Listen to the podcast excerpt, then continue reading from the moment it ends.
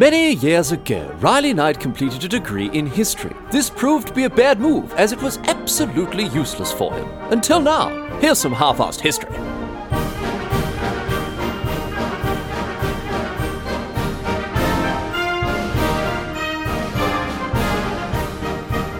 What's going on, mate? Great to you along for some more half-assed history. This week on the agenda, going to be having a chat an automobile race of all things. I mean, you know, half here at Half-Assed History, we're well known for our love of sports, especially oh, you bloody motorsports. bloody- Get on the cars. I mean, we're all proper proper petrol heads here, aren't we? No, I mean not at all. I, I don't really like car racing very much, but I do bloody love history, and so do you, hopefully. And seeing as this uh, this race took place in 1908, it's definitely eligible for a, a second look at here. Look at it here with half-assed history. Um, now this race, right, took place as I say 100 years ago.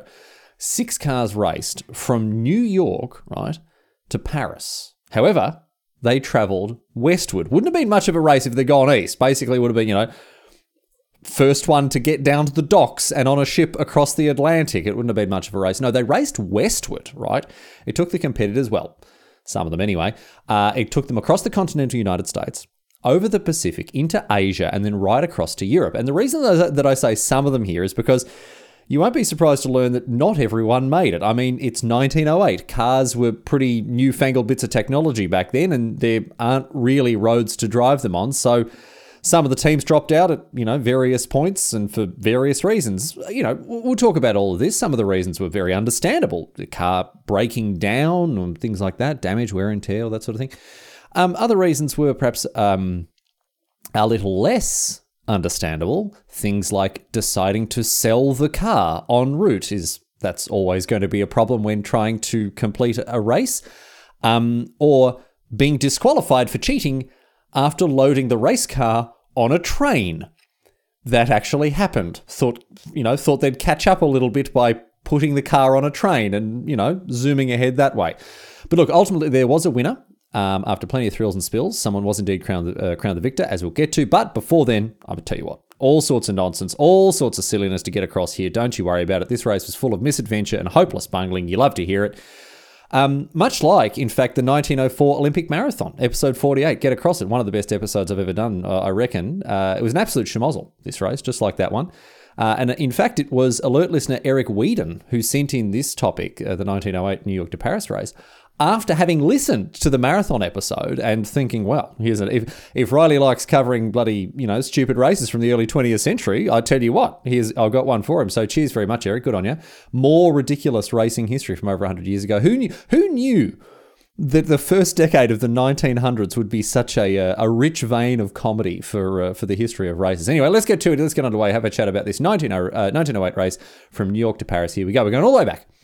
We're going all the way back to, you will be surprised to learn, 1908, which is when the 1908 race from New York to Paris actually took place. Actually, you know what? Let's go back another year. We'll go back a year before that to 1907 uh, and talk about another big automobile race that kind of inspired this one. Uh, this was the Peking to Paris race. It took place in 1907 uh, and also had plenty of ridiculous stuff happening in it as well. Uh, one of the drivers, and a, a guy whose name was uh, Charles Goddard, uh, he had no money. He had to borrow fuel off of the other cars in the race in order to finish and was arrested for fraud halfway through the journey. Uh, outside of that, some of the cars had to be pulled by horses and donkeys when they got bogged down and stuck. And one of the cars, um, which apparently only had three wheels, got completely stuck in the Gobi Desert. They couldn't rescue the car. And those that, who were driving it were very, very lucky to be rescued. They, they nearly died of exposure in the middle of the desert. But the whole thing, the 1907 Peking to Paris race, it was won by an Italian prince of all things. An Italian prince won the race. Uh, and he managed to win the race even after having taken a detour from Moscow to St. Petersburg so he could have dinner one night with some mates.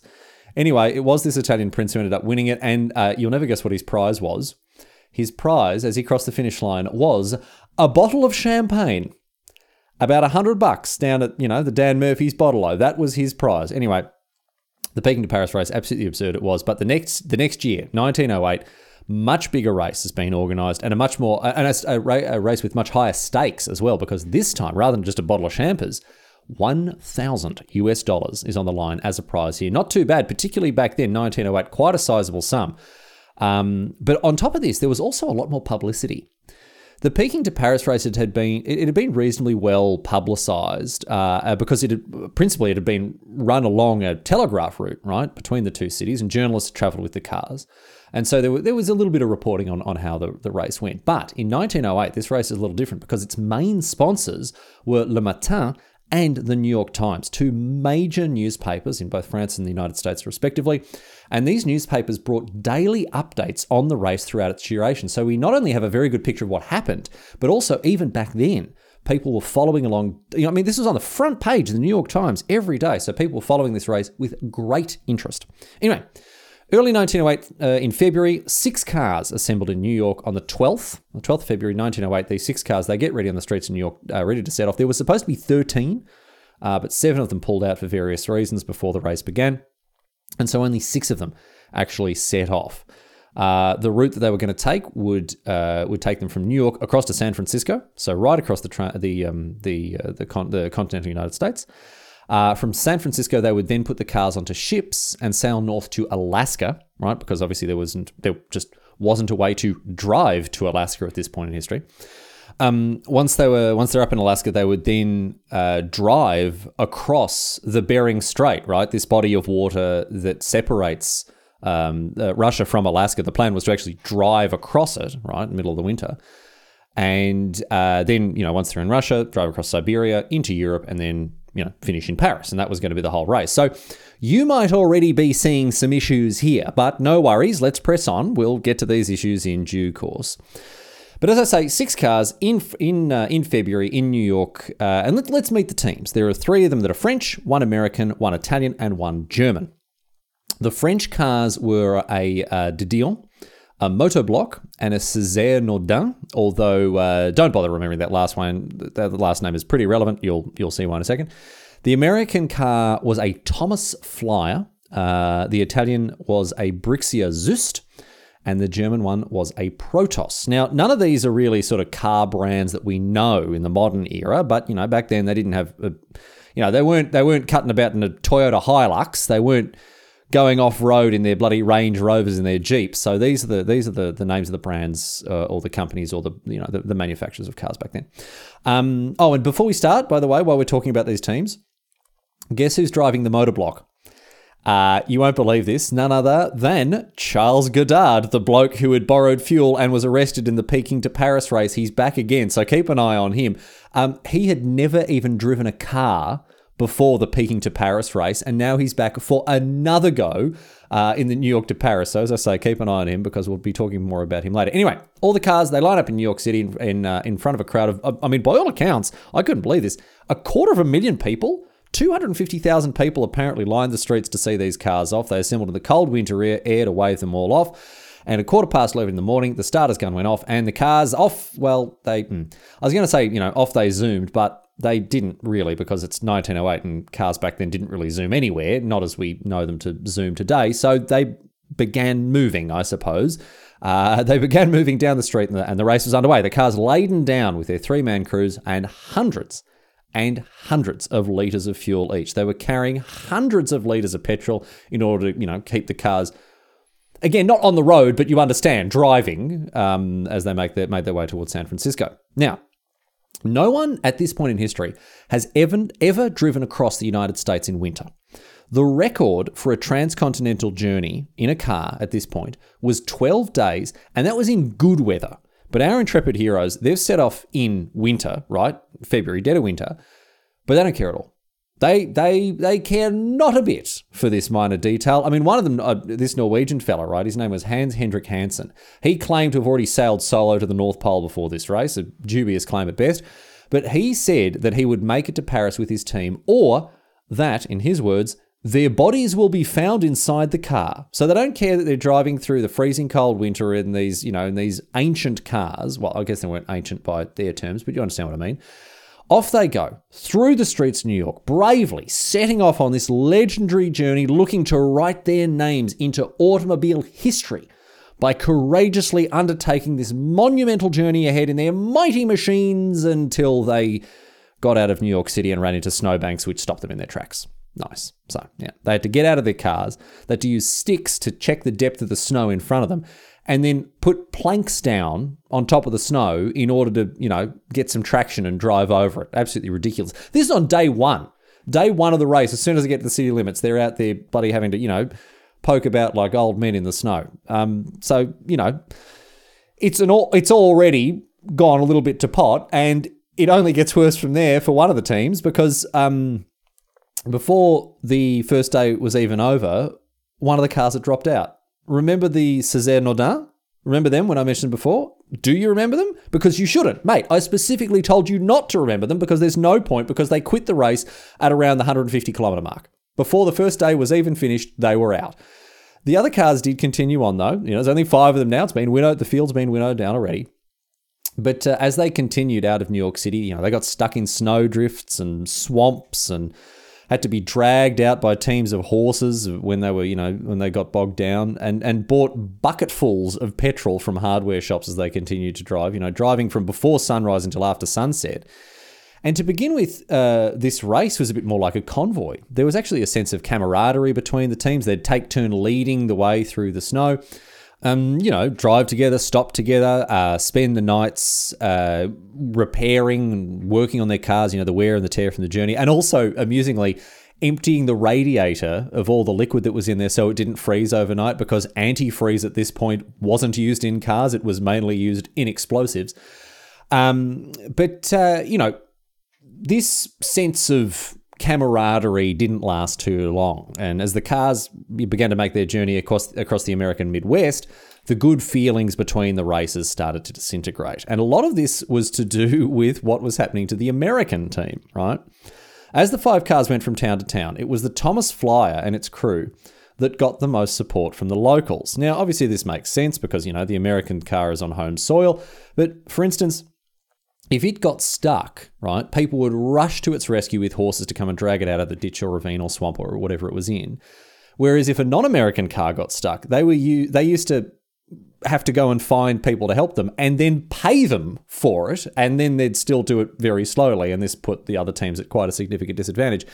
Um, on top of that, right, accusations were also leveled at the Americans as the race continued of cheating because their car was equipped with wheels that enabled them to drive on railroad tracks. I mean, you know, there weren't roads, so they're all kind of going off roads. The Americans are kind of taking the piss a little bit by, you know, using the much more reliable railroad tracks that spanned the continent here. Um, and it was made all the even it was made you know all the more unfair when the Union Pacific Railway added the Thomas Flyer to its train timetables like it was a real train, so other trains wouldn't get in its way. So not a hugely fair, you know, sort of wasn't very even footing there for the Americans with all these uh, all these home ground advantages that, that they enjoyed. But uh, there was also there, uh, it wasn't just dissent between the rival teams and their cars. No, there was actually dissent also within the teams themselves. For instance. Uh, the De Dion team got into some strife. That Norwegian bloke I mentioned before, uh, Hans Henrik Hansen, the bloke who apparently rode to the North Pole, uh, he he got sick of his of, of, the leader of the De Dion expedition, Georges Bourcier de, de Saint Chaffray, quite a name, um, and ended up as you know as you would settle any professional dispute at the time, challenging Saint Chaffray to a duel in order to you know get over the differences of opinion they were having. But luckily, before they could shoot each other, I mean, he he did say their bodies would be found in the car. Maybe that's what he meant. He was going to bloody kill his teammates. But before this happened, uh, the the De Dion uh, Saint he he just fired Hansen. He just not in a literal sense, in a you know figurative sense, in a professional sense, he fired Hansen. Instead, um, Hansen jumped ship and joined the Thomas Flyer team, uh, saying as he left that I could go afoot over the Siberian route and still beat the De Dion car. So Hansen's got quite a mouth on him. He didn't end up staying with the American car for very long. He ended up sort of just bailing on the entire race altogether. But uh, I mean, so much for making it across the finish line with his team as he said he was going to, because he's uh, you know he's already, he's already bailed. Anyway, the cars they continued across the states, all five of them, but a, a fair bit of distance started to open up between all of them. The Thomas Flyer, right, while it was out ahead in Colorado, the uh, the Züst was behind in Nebraska. The De Dion was in Iowa, and the Motobloc and the Protos, they were stuck way back in Illinois. Uh, while in Wyoming, the the Thomas Flyer had another personnel change. Uh, its driver Monty Roberts, right, left the car. He'd, he'd been driving. He's a quite a famous bloke, Monty Roberts. He'd been in, another, in a number of other events, and he wanted to go and actually take part in a different one. The Paris Grand Prix was on, and he wanted to he wanted to leave behind this race and go and take part in the Grand Prix. And so he headed off, and instead left the car's mechanic George uh, George Schuster, right. He left him in charge uh, you know, in a comfortable position as well. A two-state lead from Wyoming onwards, uh, the, the the Thomas Flyer team enjoyed. And Schuster, I have to say, absolute champ he was. He'd been one. Uh, he'd been the one that was keeping the car. Uh, mm, again, I was going to say he'd been the one keeping the car on the road, but not on the road. But you understand what I mean. He'd, he'd been keeping the car going. He worked so hard on the car. He repaired it so many times in so many different places that people started comparing the Thomas Flyer car to the ship of Theseus by the end, uh, it had been worked on so much that it was hardly the same same car that had you know set out from New York to begin with. So much of it had been repaired and replaced. Anyway, the rest of the cars they were hurrying to catch up as best they could. Although one of them was having very serious issues, the Motobloc, which uh, you may remember had old mate Charles Goddard at the helm. Now, this car, it's really struggling, in desperate need of a, uh, of a, of a total mechanical overhaul, essentially. And Goddard, he decided that he had to take desperate action in order to salvage his chances in this race. And that desperate action proved to be him deciding to cheat blatantly and unrepentantly. He attempted to load the car aboard a train that was headed to San Francisco. Rather than drive there, just load it onto a train and let the train carry it the rest of the way. However, luck was not with him. He was, I mean, you know, cheaters never prosper, and he was caught red handed by a photographer. A photographer caught him in the act as he was trying to put the car on the train. Obviously, these photos came out. It, you know, the cheating emerged, and the Motobloc team was disqualified. Got Goddard. He was arrested in his first race. He was caught cheating in the second. It was the end of his career as a famous driver. I mean, it's lucky he never raced in a third race. He might have started a bloody war or something like that. Anyway, with Motobloc out of the race, there are just four cars remaining. The American Thomas Flyer still had a sizable lead, and ultimately it was the one that arrived in San Francisco the, uh, first, before the others, in March. It was the first car to ever drive across the United States in winter, a feat that many thought was simply impossible. Um, and after it arrived, uh, after it arrived in in San Francisco, to you know much much rejoicing, pomp and circumstance, all that sort of thing, it was loaded onto a ship, as was the plan. It wasn't him cheating. It was loaded onto a ship, uh, headed up to which headed up to Seattle, and from there loaded onto a different ship, and taken up to Valdez in Alaska, arriving in April. Now, from there, as I said earlier, the plan was to drive the car across the frozen Bering Strait, right in Alaska. Except there were just a few problems with this idea. Firstly, getting the car from Valdez to the Bering Strait was going to be a very difficult thing indeed, because, I mean, no one in Valdez had ever seen a car, let alone any kind of road or track that it could be driven that one could be driven on. The only conceivable way that the car could have been taken from, from Valdez to the Bering Strait would have been to disassemble it completely, put all the bits on dog sleds and carry it through the snow that way. But here's the other thing, and this is probably the bit that you know caused a, a couple of uh, a couple of listeners' eyes to eyebrows to shoot up here.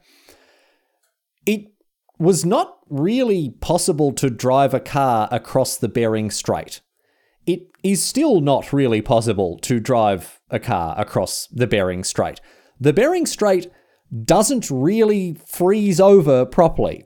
I don't know what the race organizers were thinking, but I, I think they imagined that, you know, I mean, the whole reason the race was organized for the winter is so that so the drivers could drive across the ice between Alaska and Russia. But that's not even what happens. I mean, the Bering Strait, yes, it's cold and it's icy, and you know, it, a, much of it does freeze over.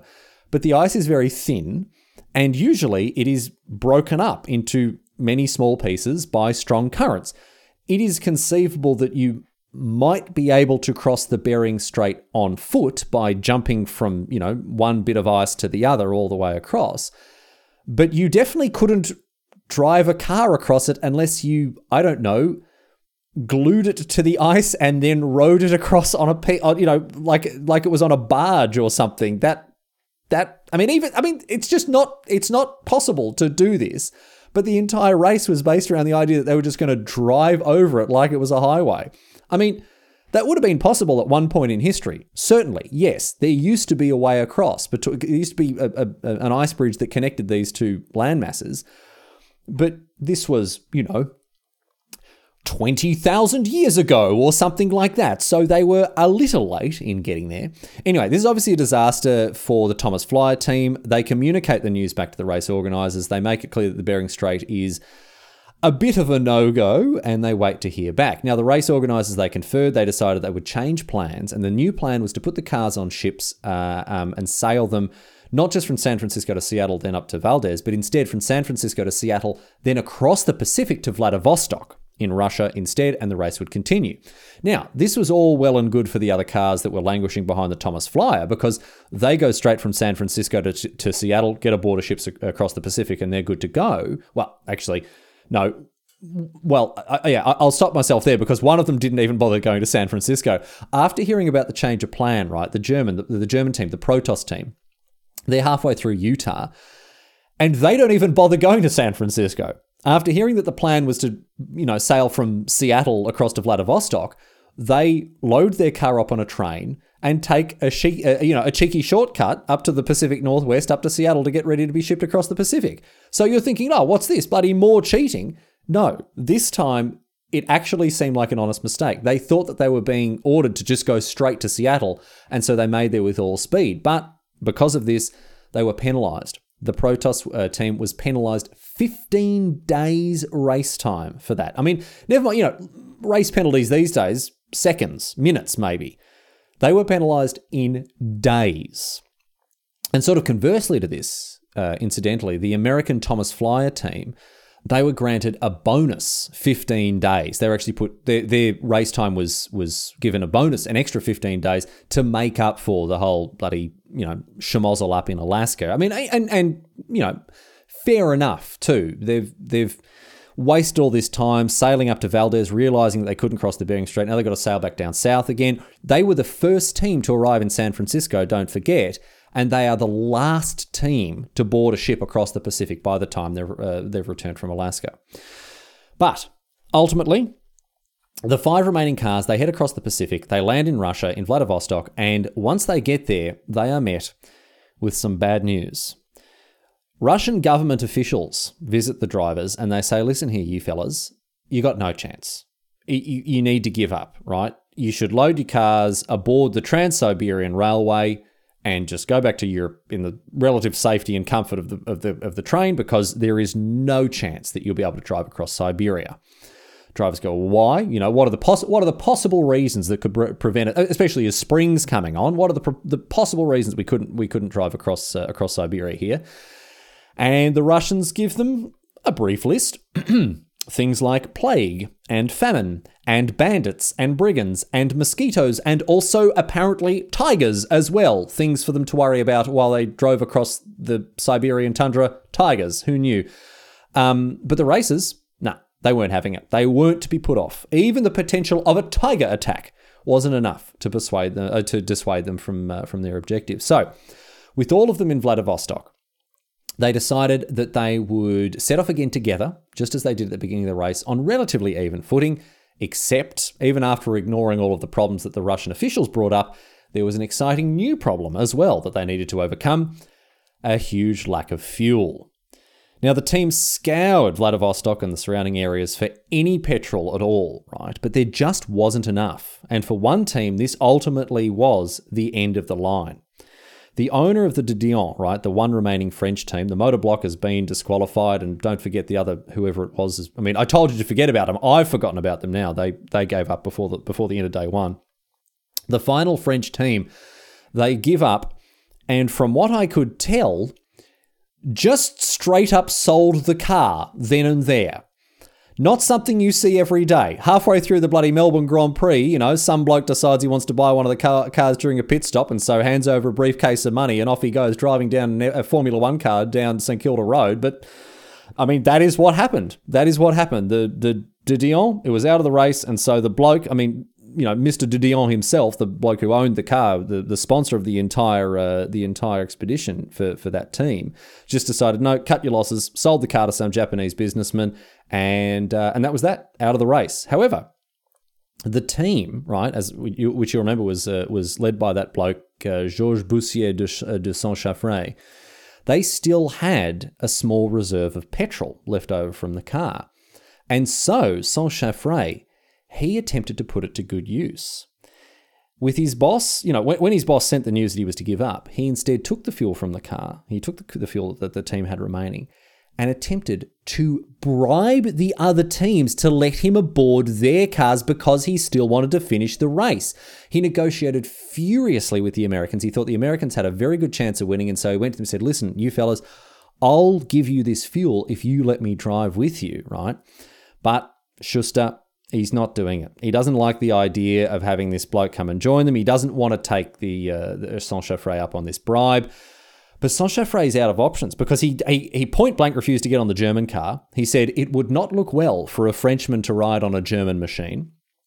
But with Schuster not having him, the only other option was the Italians. But the Italians, they weren't too keen on having him either. So he ended up just giving the fuel to the Italians for nothing, and then instead had to, you know, make his own way home back to France by much more conventional means than driving a, a prehistoric car across Siberia.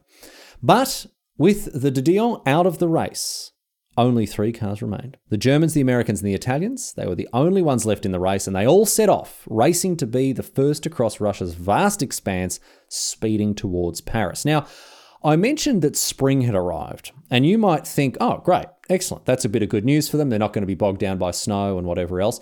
Actually, the opposite because with the spring thaws came muddy bogs, treacherous swamplands, and all sorts of new new opportunities for the cars to get stuck and, you know, bogged down and mired.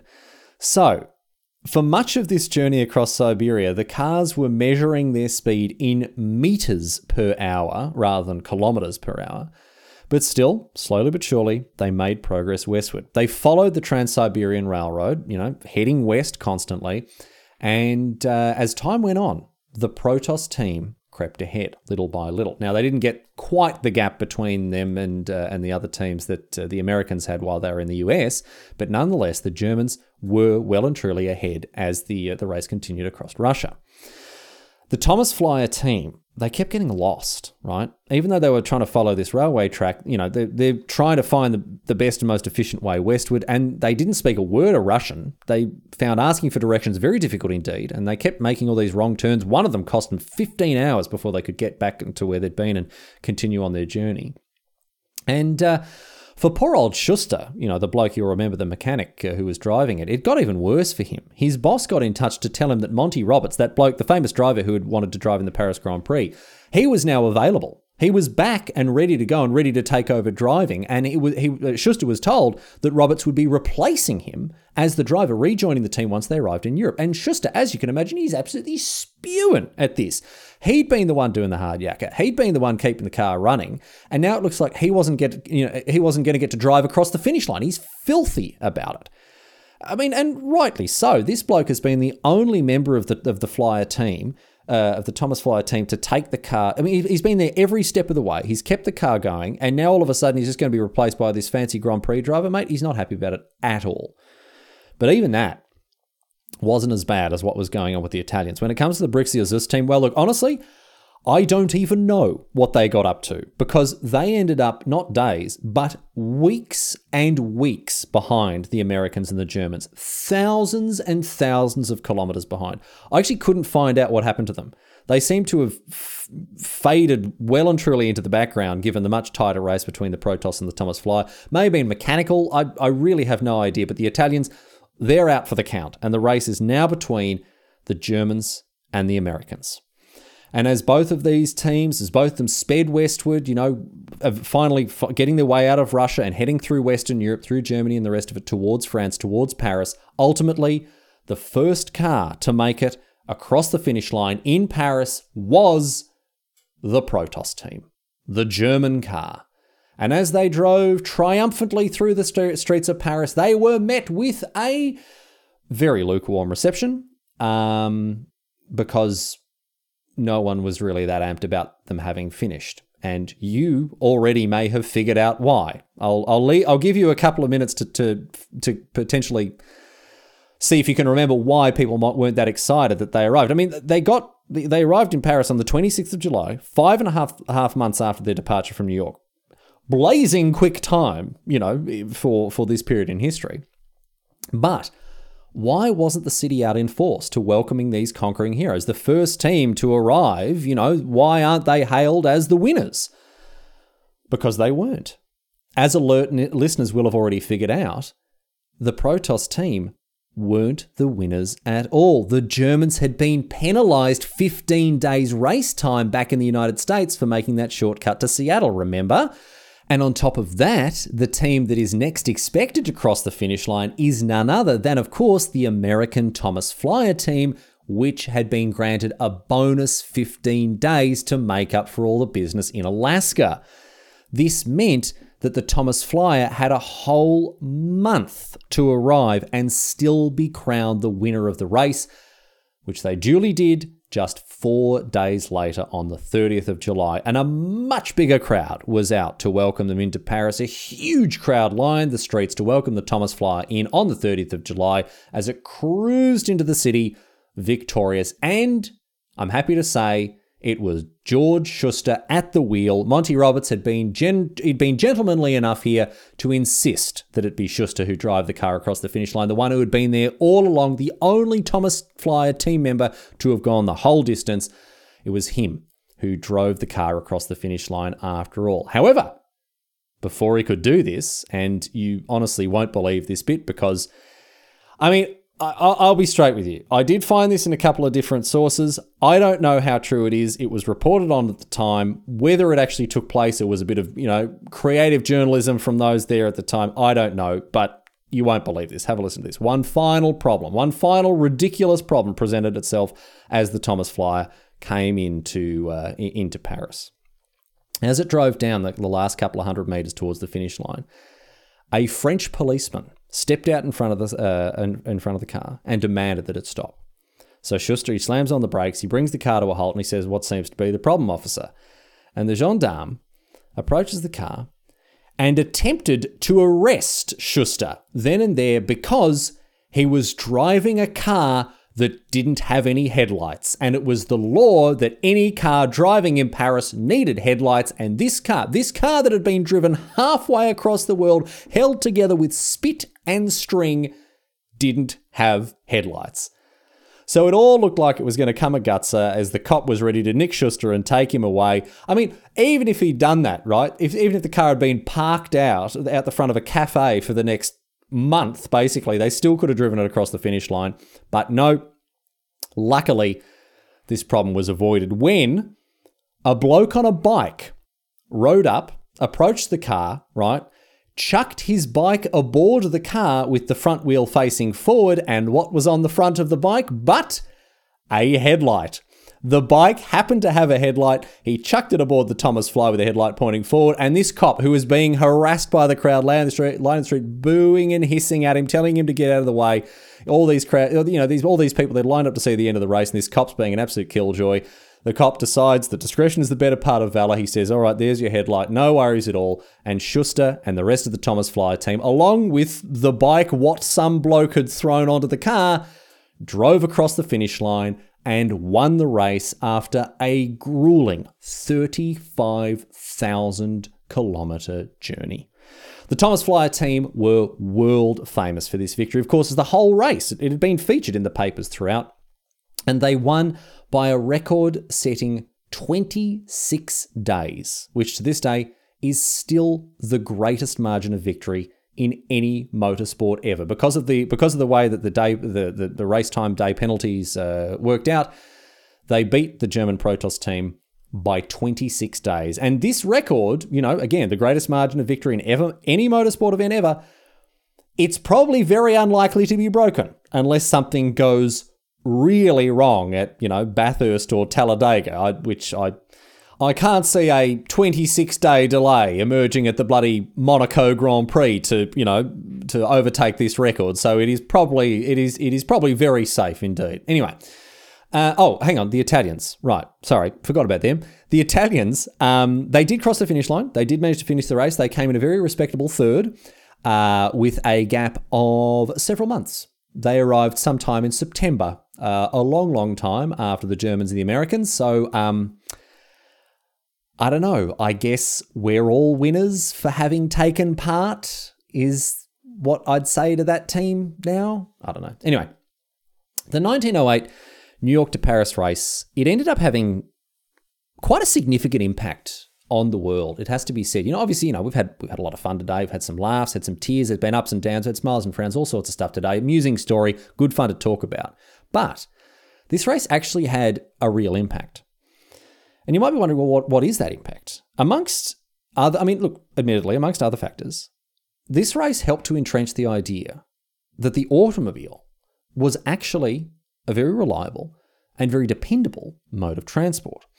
People began, it changed people's perspectives. They began to see cars as not just a plaything for the very rich, but an increasingly accessible technology that would, of course, in, in, in, in the fullness of history, revolutionize personal transport and travel.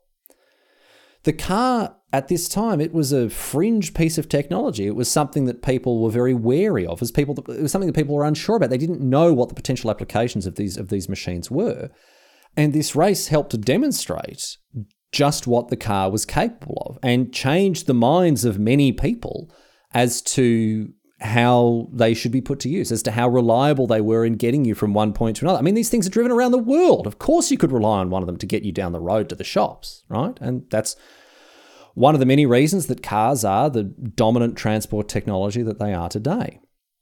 But on top of that, it was also a massive, massive boost for the US automotive industry. Before this race, European cars were universally seen as hugely superior to cars built anywhere else. But an American car winning this race changed people's perspectives enormously. And also, very importantly, particularly in the United States and, and later on around the world, it brought attention to the terrible state of road infrastructure, right? Road networks in the United States, elsewhere. I mean, once essentially once you left a city, there just weren't roads. There were dirt tracks and whatever else, but there just weren't roads that you could drive on particularly comfortably. And this changed. And it wasn't just this 1908 race that, that changed everything single handedly. I mean, 1910, the invention of asphalt certainly helped. But it wasn't long before drivable highway networks began being built. For example, the Lincoln Highway, the first ever transcontinental road in the United States, it was built from, can you guess? Well, no, it wasn't built from New York to Paris. Don't I mean that don't be ridiculous. Of course it wasn't New York to Paris. It was built from New York to San Francisco. Just like the first leg of the race. This race helped to change the world's perspective of the automobile.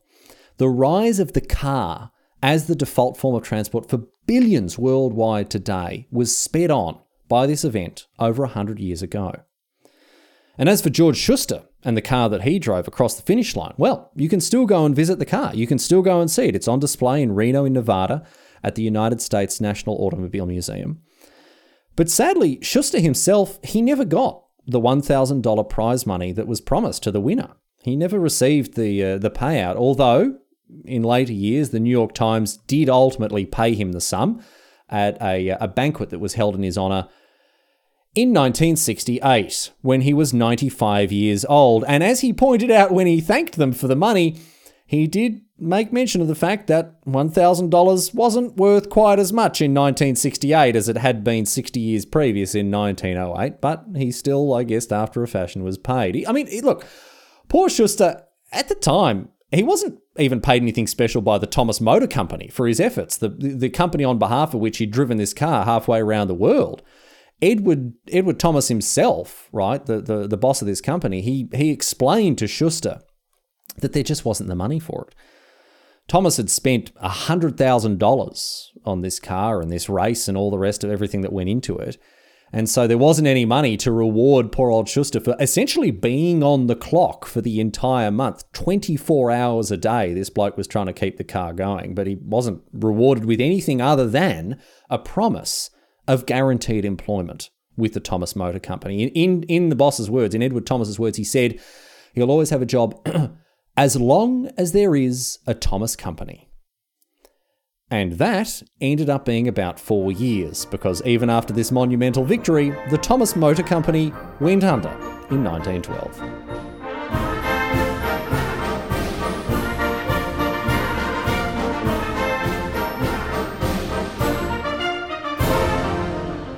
But that's it. That's all she wrote today, sports fans. That is the story of the 1908 New York to Paris race, and it is such a cracker as well. I'm so glad that we've uh, I've had the opportunity to share it with you. Uh, and special thanks once again to Eric Whedon for sending this in as a topic suggestion. Absolutely perfect one. Spot on, Eric. You've uh, you've nailed it there. Love getting these ridiculous stories from history to dissect on the podcast. So I hope you've enjoyed it. Anyway, that's that boring housekeeping stuff coming your way. Of course, halfasshistory.net. That's the website. You can find old episodes there. The contact form is also found at the website uh, if you want to get in touch like Eric did and send in a suggestion. Otherwise, merch is available from that. There's a link there that you can follow to the merch shop if you want to go and buy t-shirts or what have you. Uh, and of course, the Patreon still going. Uh, half history. Uh, sorry, patreon.com slash half history. Uh, make sure to subscribe to the show. Leave a review if you feel like it as well. Thank you to so much. Uh, thank you so much to everyone who's left uh, left the kind reviews uh, on iTunes and, and and whatnot. It warms my uh, it warms my heart to read how much people enjoy uh, this show. So thank you so much to all the people who've done that. Um, and that's it. Thank you, patrons. Thank you for listening. Tell your friends. Tell your enemies. Tell everyone. And here's the question, of course, posed on Reddit to close out the show. It's a car related question, as you might imagine. A lot of car chat today. So this one comes to us, comes to us from Reddit user Worth It, who asks, Why is it that you only ever see people with dash cams getting into car accidents?